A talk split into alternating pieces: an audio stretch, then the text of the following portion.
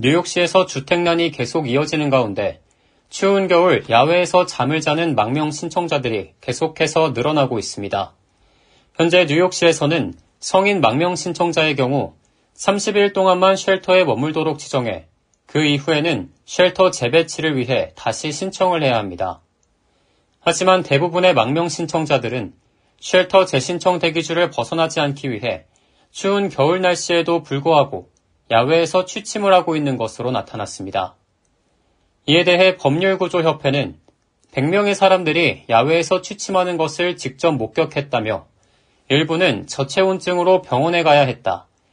이는 매우 우려스러운 일이라고 말했습니다.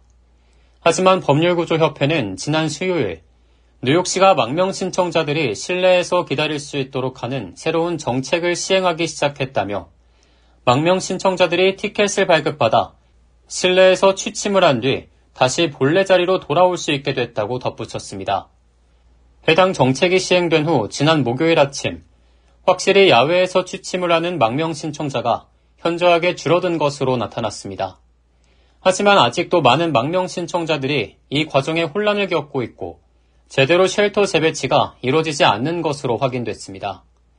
베네수엘라 출신의 한 성인 망명 신청자는 3일째 shelter를 신청하고 있으나 결과적으로는 shelter 배치를 받지 못했다고 전했습니다.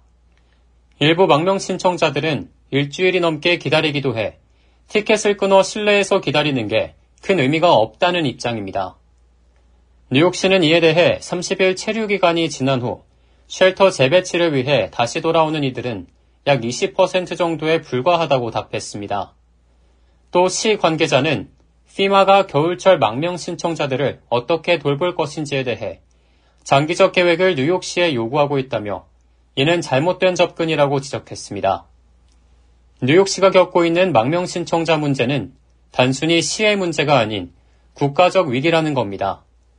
앞서 뉴욕시는 지속적으로 뉴욕주와 연방정부에 망명 신청자 유입 문제를 해결하기 위한 재정 지원을 요구했으나 아직까지 충분한 지원은 이루어지지 않았습니다.